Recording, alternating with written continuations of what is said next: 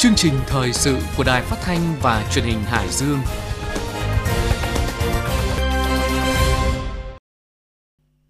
Bây giờ là 17 giờ, mời quý vị và các bạn nghe chương trình thời sự của Đài Phát thanh Truyền hình Hải Dương. Chương trình được phát trên sóng FM tần số 104,5 MHz, trực tuyến trên trang thông tin điện tử hải dương tv.vn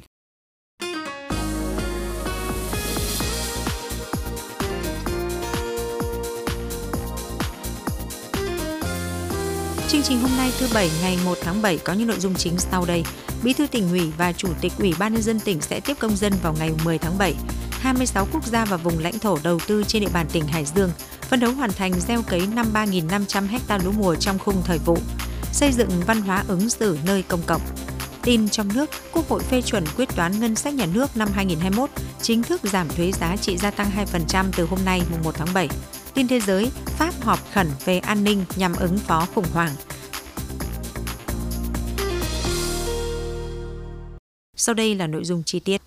Văn phòng Ủy ban Nhân dân tỉnh vừa có thông báo về lịch tiếp công dân tháng 7 năm 2023. Theo đó, bắt đầu từ 14 giờ thứ hai ngày 10 tháng 7 năm 2023, đồng chí Bí thư tỉnh ủy và đồng chí Chủ tịch Ủy ban Nhân dân tỉnh sẽ tiếp công dân định kỳ tại trụ sở tiếp công dân của tỉnh, địa chỉ số 45 phố Bắc Sơn, phường Quang Trung, thành phố Hải Dương.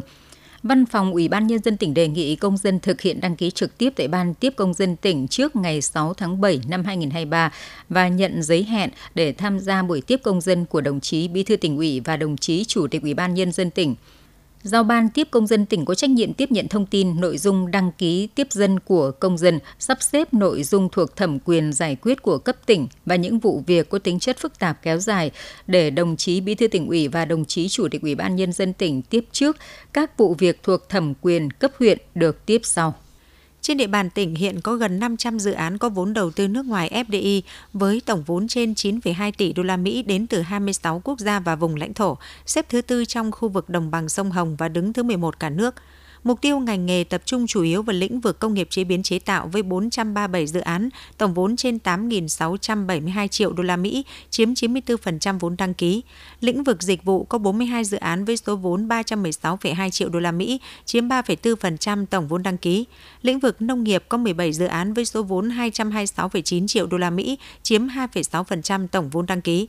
Trong 26 quốc gia và vùng lãnh thổ đầu tư trên địa bàn, các nhà đầu tư đến từ các nước châu Á chiếm 90%, còn lại là đến từ các nước châu Mỹ, châu Âu. Trong đó Hồng Kông, Trung Quốc là nhà đầu tư lớn nhất với số vốn đầu tư chiếm 40% tổng vốn đăng ký. Thứ hai là Nhật Bản chiếm 16,3%, thứ ba là Hàn Quốc chiếm 15,4%, thứ tư là Đài Loan, Trung Quốc chiếm 7,8% tổng vốn đầu tư đăng ký.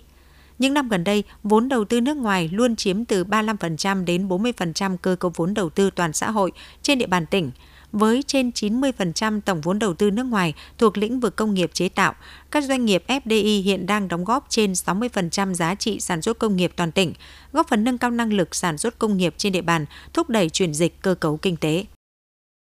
Kết thúc 6 tháng đầu năm 2023, mặc dù sản xuất công nghiệp gặp nhiều khó khăn, đơn hàng xuất khẩu giảm, nhưng với nền tảng vĩ mô ổn định cùng với các biện pháp đồng bộ hỗ trợ sản xuất trong nước và xúc tiến thương mại, mở rộng thị trường được triển khai mạnh mẽ, nên sản xuất công nghiệp trên địa bàn tỉnh vẫn giữ đà tăng trưởng khá. Trong tháng 6, sản xuất công nghiệp trên địa bàn tỉnh tăng 5,6% so với cùng kỳ. Tính chung 6 tháng đầu năm, chỉ số sản xuất công nghiệp trên địa bàn tỉnh tăng 9% so với cùng kỳ năm 2022. Một số ngành có tỷ trọng lớn, tốc độ tăng cao tác động nhiều đến chỉ số chung của toàn ngành như ngành sản xuất xe có động cơ tăng 24,3% so với cùng kỳ, ngành sản xuất và phân phối điện tăng 18,3% so với cùng kỳ, ngành sản xuất chế biến thực phẩm tăng gần 13% so với cùng kỳ, ngành sản xuất các sản phẩm điện tăng 6,9% so với cùng kỳ. Bên cạnh đó, một số ngành có mức tăng trưởng thấp hoặc giảm tác động trái chiều đến mức tăng trưởng chung của toàn ngành công nghiệp như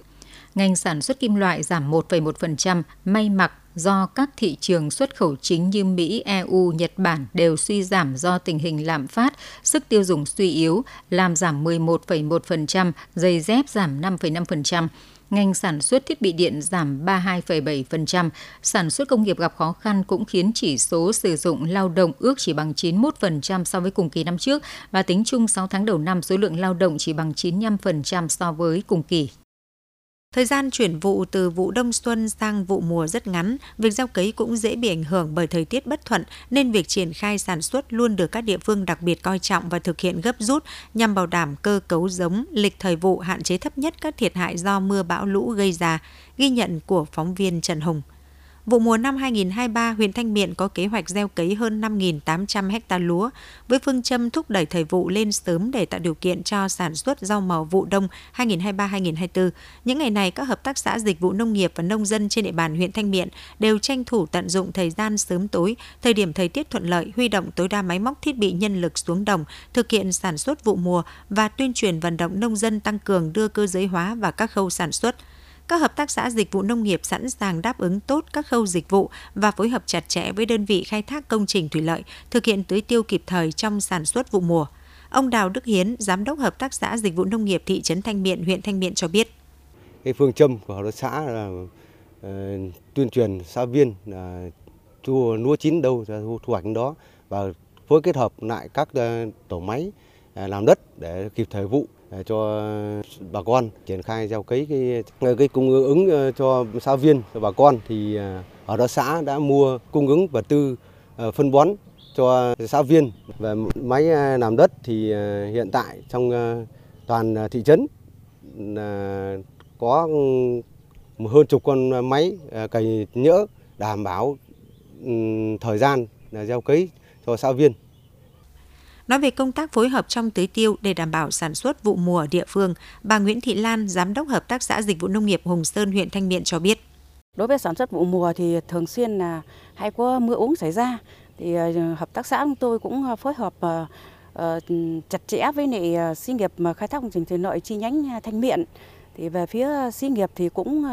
rất là nhiệt tình ừ, và cũng phối hợp rất là kết hợp hài hòa với nệ hợp tác xã để À, thực hiện cái ờ, bơm tiêu úng cho nhân dân.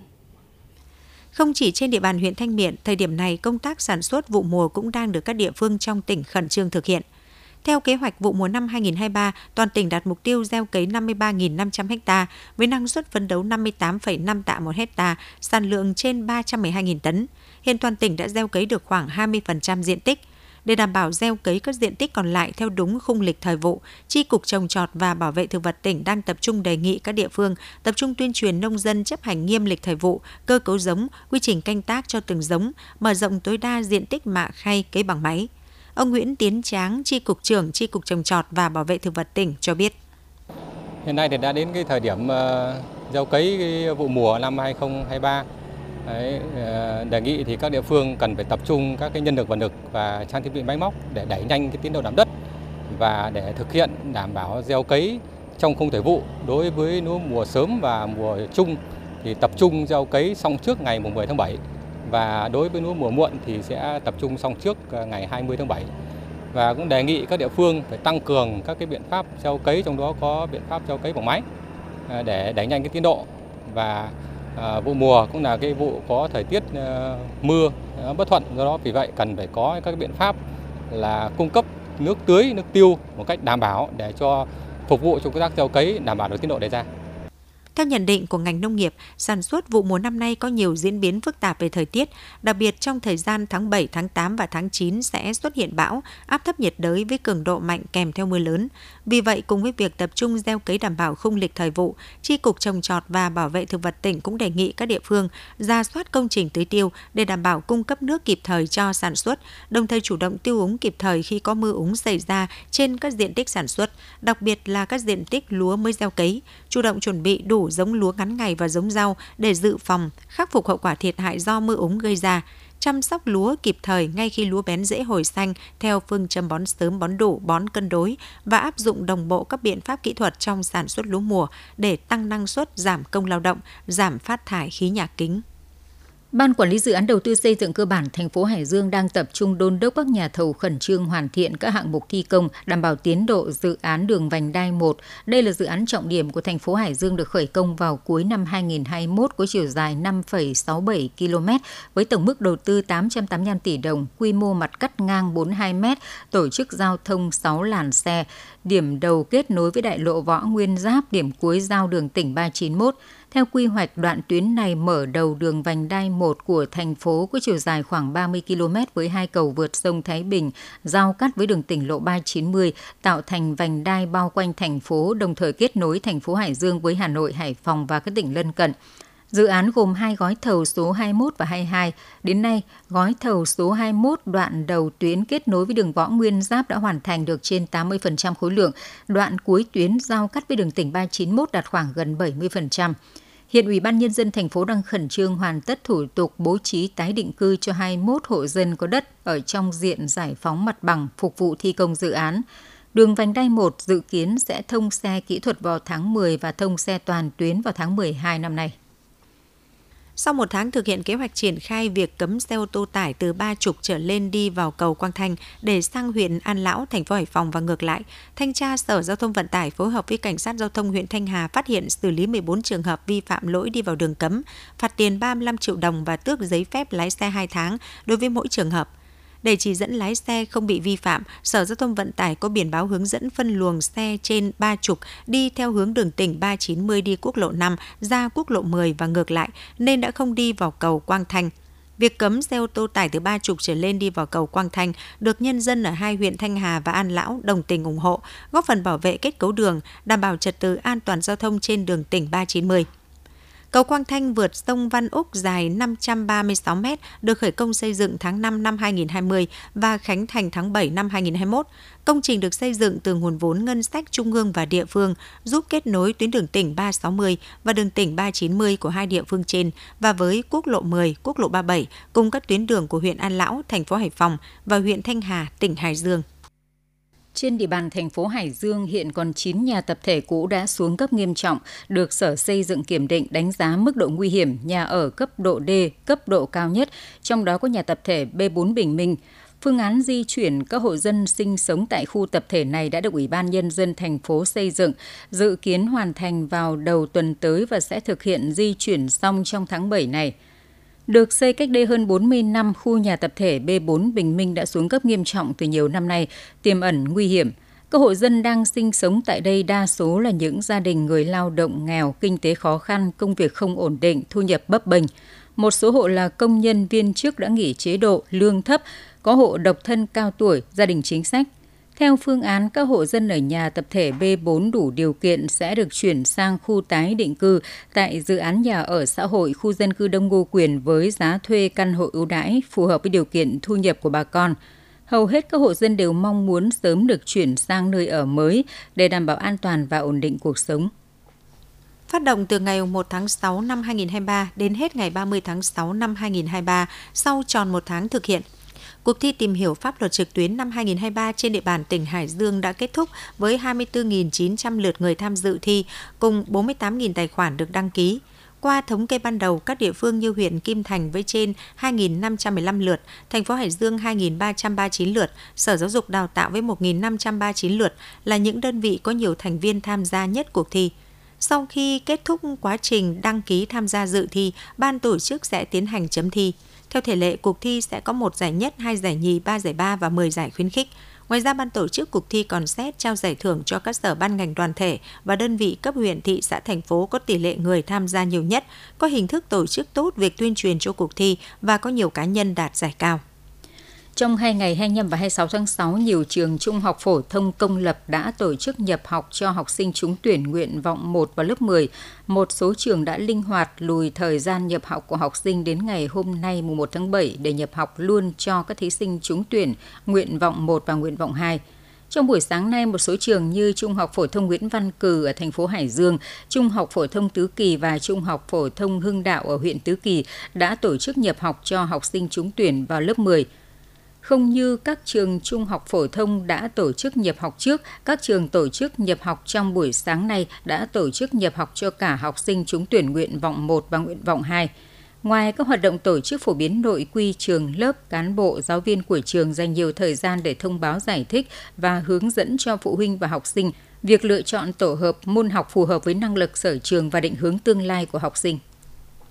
Hiện nay bên cạnh những nét đẹp trong văn hóa ứng xử là sự xuất hiện những hành vi lệch chuẩn trong cuộc sống hàng ngày. Ủy ban nhân dân tỉnh Hải Dương cũng vừa ban hành bộ tiêu chí ứng xử văn minh nơi công cộng trên địa bàn tỉnh. Việc nhận diện những hành vi lệch chuẩn trong ứng xử là việc làm cần thiết để có biện pháp điều chỉnh nhằm tạo ra môi trường văn hóa lành mạnh, ghi nhận của phóng viên Đức Thiêm. Trên địa bàn tỉnh, tại công viên, các điểm vui chơi công cộng hay trong các khu dân cư, tình trạng chó thả rông diễn ra phổ biến, không chỉ gây thương tích và ảnh hưởng tâm lý nặng nề cho những trường hợp không may bị chó giữ tấn công. Việc chó phóng uế bừa bãi còn khiến môi trường ô nhiễm hay chó bất ngờ chạy ra đường gây tai nạn giao thông. Tình trạng chó thả rông nếu không có biện pháp ngăn chặn sẽ gây ra nhiều hệ lụy nguy hiểm trong cộng đồng. Đáng nói nhiều chủ nuôi chó vô ý thức vẫn tỏ ra rất thờ ơ với sự an toàn của cộng đồng xã hội. Ông Bùi Lam Sơn, thành phố Hải Dương cho biết suy nghĩ về thực trạng này. Nhiều trường hợp mà người dân ra ngoài hay có những cái hành vi lệch chuẩn như là cư xử những cái văn hóa thiếu văn minh trong cái, trong nơi đô thị, như là nhiều người dân mà có thả rông, chó mèo trên địa bàn hay là đi ra đường, có những cái hành vi nó nó nó không không đúng với lại cái văn hóa, văn minh của đô thị. Không thả rông, vật nuôi gây nguy hiểm cho cộng đồng và làm mất vệ sinh nơi công cộng là một trong những quy định trong Bộ Tiêu chí ứng xử văn minh nơi công cộng của Ủy ban nhân dân tỉnh Hải Dương, trong đó các tiêu chí ứng xử yêu cầu tôn trọng không gian chung của cộng đồng, không gây ồn ào mất trật tự, không nói tục chửi bậy, không xúc phạm nhân phẩm danh dự người khác, ứng xử lịch thiệp, thân thiện, nhã nhặn, đúng mực, quan tâm nhường nhịn, giúp đỡ người khuyết tật, phụ nữ có thai, người già, trẻ em, trang phục lịch sự phù hợp hoàn cảnh, chuẩn mực xã hội, thuần phong mỹ tục không chen lấn tô đẩy, phải xếp hàng khi sử dụng các dịch vụ nơi công cộng, giữ gìn vệ sinh, bảo vệ cảnh quan môi trường, bỏ rác đúng nơi quy định, đổ rác đúng giờ, không phá cây xanh hoa cỏ xâm hại cảnh quan, không xả rác đi vệ sinh hút thuốc lá khạc nhổ tùy tiện, không sử dụng không gian, phương tiện, công trình công cộng vào mục đích cá nhân, không đúng quy định, không viết vẽ bậy bôi bẩn lên các công trình công cộng, có trách nhiệm bảo vệ của công. Bộ tiêu chí được người dân đón nhận và đồng thuận cao – Nói về sự đồng thuận của người dân trong khu dân cư, ông Vũ Trọng Quận, trưởng khu dân cư số 2, phường Trấn Hưng Đạo, thành phố Hải Dương cho biết. Tôi nghĩ rằng là mỗi người công dân trong khu dân cư, mỗi hội viên trong các tổ chức đoàn thể chính trị phải chấp hành nghiêm cái đường lối lãnh đạo của Đảng, chính sách pháp luật của nhà nước, đồng thời các cái quy định của chính quyền địa phương cũng như thực hiện nghiêm các cái quy ước của khu dân cư. Tức là bây giờ đối ứng xử với nhau trong đời sống hàng ngày phải thể hiện văn minh lịch sự. Thế rồi là không vi phạm pháp luật. Ừ, trong cuộc sống hàng ngày này phải đoàn kết thương yêu giúp đỡ nhau cùng làm kinh tế. Thế và cũng nên giữ cho cái trong cái khu dân cư trong cái cộng đồng khu dân cư luôn luôn bình yên. Việc ban hành và triển khai thực hiện bộ tiêu chí ứng xử văn minh nơi công cộng hy vọng sẽ góp phần thực hiện mục tiêu xây dựng người Hải Dương văn minh hiếu học và khát vọng vươn lên, hình thành hệ giá trị văn hóa của người Hải Dương phù hợp với xu thế thời đại, gắn với phát huy những giá trị truyền thống văn hiến của đất và người xứ Đông. Hôm qua 30 tháng 6, cơ quan cảnh sát điều tra công an thành phố Hải Dương đã ra quyết định khởi tố vụ án khởi tố bị can đối với Nguyễn Anh Quốc sinh năm 1986, trú tại khu Tiền Trung, phường Ái Quốc, thành phố Hải Dương và Trần Đình Thức sinh năm 1991, trú tại thôn Mạc, xã Quảng Nghiệp, huyện Tứ Kỳ để điều tra về hành vi cho vay lãi nặng trong giao dịch dân sự xảy ra năm 2018 tại khu độc lập phường Ái Quốc, thành phố Hải Dương. Kết quả điều tra bước đầu xác định trong khoảng thời gian từ tháng 4 năm 2018 đến tháng 9 năm 2018, Nguyễn Anh Quốc và Trần Đình Thức đã tổ chức hoạt động cho vay tiền với lãi suất cao. Quốc thuê Thức làm nhiệm vụ quản lý và tư vấn tài chính. Trong thời gian hoạt động, hai đối tượng đã cho 24 người dân trên địa bàn huyện Nam Sách, Thanh Hà, thành phố Hải Dương và công nhân lao động tại các khu công nghiệp vay tổng cộng hơn 400 triệu đồng, lãi suất giao động từ 3.000 đồng 1 triệu một ngày đến 5.000 đồng 1 triệu một ngày, tương đương 109,5% đến 182,5% một năm, cao hơn gấp 5 lần mức lãi suất theo quy định của Bộ Luật Dân sự. Với mức lãi nêu trên, các đối tượng đã thu lời bất chính hơn 100 triệu đồng. Hiện cơ quan cảnh sát điều tra công an thành phố Hải Dương đang tiếp tục điều tra mở rộng vụ án và xác minh đối tượng liên quan. Tòa án Nhân dân huyện Gia Lộc vừa tổ chức xét xử theo hình thức trực tuyến hai vụ án mua bán trái phép trên ma túy đối với Nguyễn Công Huy sinh năm 1998 ở phường Tân Bình, thành phố Hải Dương và Cao Xuân Hào sinh năm 1979 ở xã Xuân Phú, huyện Yên Dũng, tỉnh Bắc Giang. Theo cáo trạng của Viện Kiểm sát Nhân dân huyện Gia Lộc, vào hồi 21 giờ 30 phút ngày 4 tháng 4 năm 2023, tại đường Nguyễn Quý Tân thuộc khu 5 thị trấn Gia Lộc, lực lượng chức năng đã phát hiện Nguyễn Công Huy có hành vi cất giấu trái phép hai túi ma túy đá loại methamphetamine có tổng khối lượng là 0,556 gram trong lòng bàn tay trái với mục đích để bán kiếm lời. Khi Nguyễn Công Huy đang thực hiện hành vi thì bị phát hiện bắt quả tang. Số ma túy này Huy khai nhận mua của một người không quen biết ở khu vực cầu Phú Tảo, thành phố Hải Dương. Tại phiên xét xử, bị cáo Nguyễn Công Huy đã thừa nhận toàn bộ hành vi mua bán trái phép chất ma túy đúng như cáo trạng của Viện Kiểm sát Nhân dân huyện Gia Lộc đã truy tố. Bị cáo cũng là người có một tiền án nhưng chưa được xóa án tích.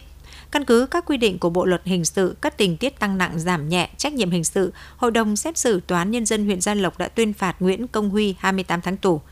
Đối với vụ án Cao Xuân Hào bị xét xử về tội mua bán trái phép chất ma túy, theo cáo trạng của Viện Kiểm sát Nhân dân huyện Gia Lộc, vào hồi 22 giờ 15 phút ngày 5 tháng 4 năm 2023 tại khu vực trước cửa nhà nghỉ Phương Anh thuộc khu 4 thị trấn Gia Lộc huyện Gia Lộc. Cao Xuân Hào đã có hành vi cất giấu hai túi ma túy loại methamphetamine có tổng khối lượng là 0,393 gram với mục đích để bán kiếm lời thì bị phát hiện bắt quả tang. Tại phiên xét xử, bị cáo Cao Xuân Hào đã thành khẩn khai nhận toàn bộ hành vi phạm tội của mình. Lời khai của bị cáo cũng phù hợp với biên bản bắt người phạm tội quả tang, lời khai của người làm chứng vật chứng đã thu giữ và các tài liệu chứng cứ khác đã thu thập được trong hồ sơ vụ án. Căn cứ quy định tại Điều 251 Bộ Luật Hình sự, Hội đồng xét xử Tòa án Nhân dân huyện Gia Lộc tuyên phạt Cao Xuân Hào 25 tháng tù.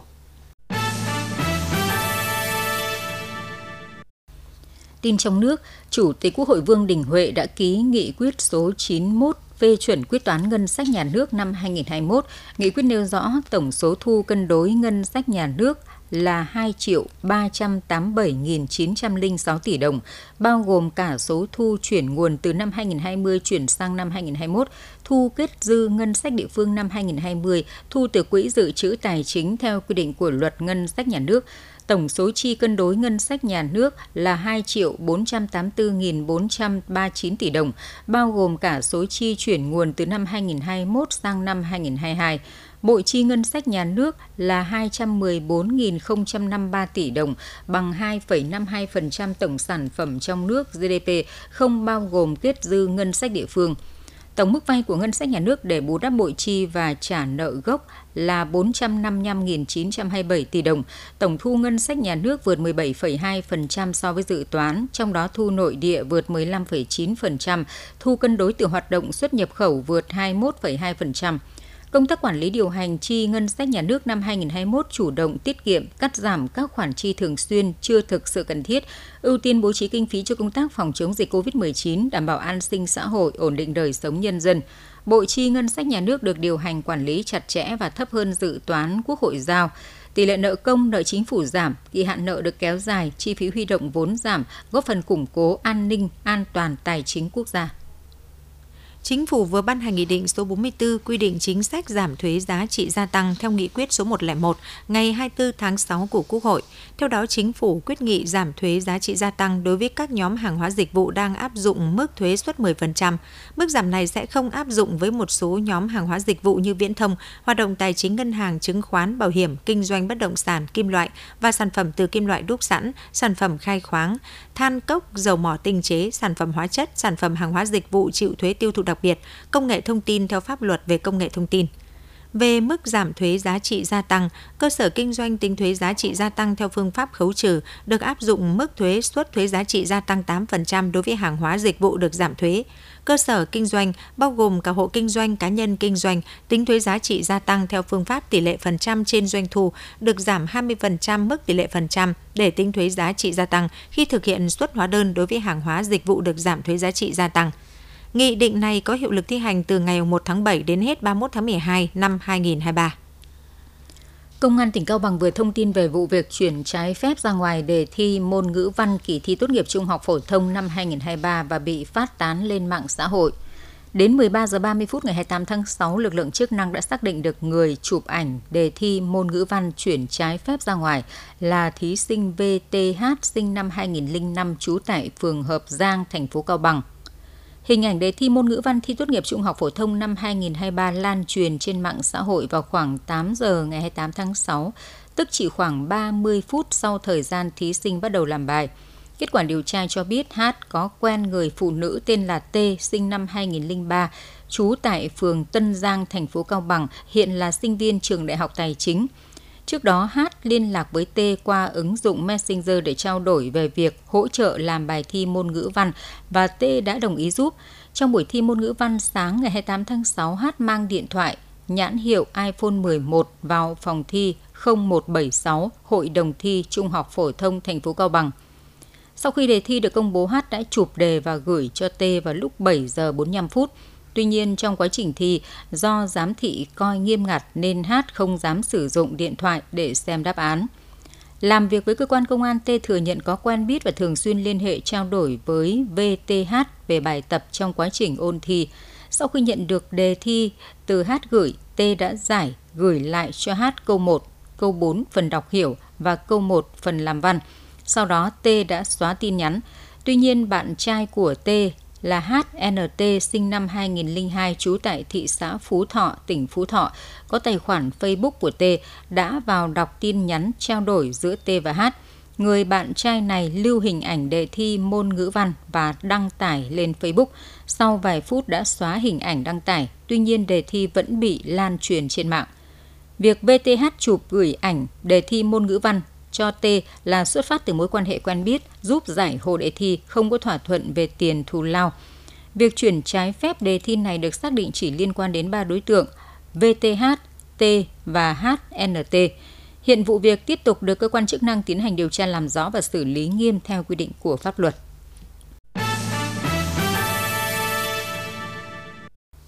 Tin thế giới, tiếp tục có diễn biến liên quan các vụ bạo động tại Pháp sau khi một cảnh sát nước này bắn chết một thiếu niên 17 tuổi hồi đầu tuần. Hôm qua, Pháp đã phải tiến hành cuộc họp an ninh khẩn cấp để đánh giá toàn bộ tình hình và thảo luận các biện pháp ứng phó với tình trạng bạo loạn kéo dài trên cả nước. Tại cuộc họp, Tổng thống Macron thông báo sau 3 ngày diễn ra bạo loạn, cảnh sát đã bắt giữ 875 đối tượng quá khích, trong đó có tới một nửa là ở khu vực Paris và một phần ba là những thanh thiếu niên nhà lãnh đạo Pháp khuyến cáo các gia đình kiểm soát con cái, không để các em tham gia các cuộc bạo loạn trên đường phố. Ngoài ra, ông cũng kêu gọi các nền tảng truyền thông xã hội gỡ bỏ những nội dung đặc biệt nhạy cảm liên quan đến các vụ bạo loạn đang xảy ra. Cũng theo ông Macron, các trò chơi điện tử bạo lực đã góp phần kích động các vụ bạo loạn hiện nay và chính phủ Pháp sẽ triển khai thêm cảnh sát để kiểm soát tình hình. Trong khi đó, Thủ tướng Thụy Điển Úc Kristersson hôm qua cũng đã phải kêu gọi bình tĩnh sau vụ một người biểu tình đốt bản sao kinh Koran bên ngoài một đền thờ Hồi giáo ở thủ đô Stockholm hôm 28 tháng 6. Ông Kristersson thừa nhận rằng không có lý do gì để sỉ nhục người khác nhưng cũng không thể chấp nhận được việc nhiều người phá hoại trụ sở các đại sứ quán Thụy Điển ở nước ngoài. Vụ đốt bản sao kinh Koran tại Thụy Điển xảy ra đúng thời điểm bắt đầu lễ Ết An Hát của người Hồi giáo, nên đã thổi bùng làn sóng giận dữ trong các tín đồ của tôn giáo này. Các tiểu vương quốc Ả Rập Thống Nhất, UAE và Maroc đã triệu đại sứ Thụy Điển để phản đối vụ việc, trong khi tại Iraq xảy ra cảnh người biểu tình tấn công đại sứ quán Thụy Điển ở thủ đô Baghdad. Sau 6 năm tuyên bố rút khỏi Tổ chức Giáo dục Khoa học và Văn hóa của Liên Hợp Quốc UNESCO, hôm qua Mỹ đã quay trở lại là thành viên chính thức của tổ chức này. Việc bỏ phiếu được tiến hành tại phiên họp toàn thể bất thường của UNESCO. Với 132 phiếu thuận, 10 phiếu chống và 15 phiếu trắng, các nước thành viên UNESCO đã ủng hộ Mỹ tái gia nhập tổ chức này. Phiên bỏ phiếu được tiến hành 3 tuần sau khi Bộ Ngoại giao Mỹ gửi thư tới UNESCO đề nghị được quay trở lại với tư cách thành viên chính thức kể từ tháng 7. Mỹ vốn dĩ là một thành viên sáng lập UNESCO và cũng là nhà đóng góp ngân sách chính cho tổ chức này cho đến năm 2011, thời điểm UNESCO chấp nhận tư cách thành viên của chính quyền Palestine. 6 năm sau, chính quyền của Tổng thống Donald Trump đã chính thức rút nước Mỹ khỏi UNESCO với lý do tổ chức này thiên vị Palestine và chống lại nhà nước Do Thái Israel. Tuy nhiên, gần đây, Quốc hội Mỹ đã đồng ý cho nước này gia nhập trở lại UNESCO, kèm với cam kết sẽ thanh toán dần khoản đóng góp 619 triệu đô la Mỹ cho thời gian 6 năm gián đoạn vừa rồi. Thông tin quảng cáo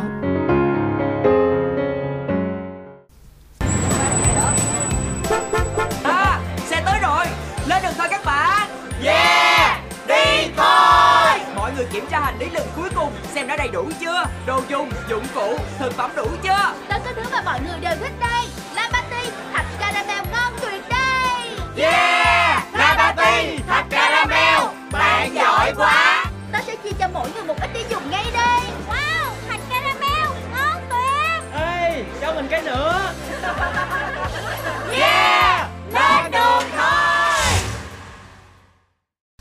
Tiếp theo là những thông tin về thời tiết. Theo Đài khí tượng Thủy văn tỉnh, khu vực Hải Dương đêm nay và ngày mai mây thay đổi đến ít mây, đêm không mưa, ngày nắng nóng. Gió đông nam cấp 2, nhiệt độ từ 30 đến 36 độ, độ ẩm 61 đến 93%.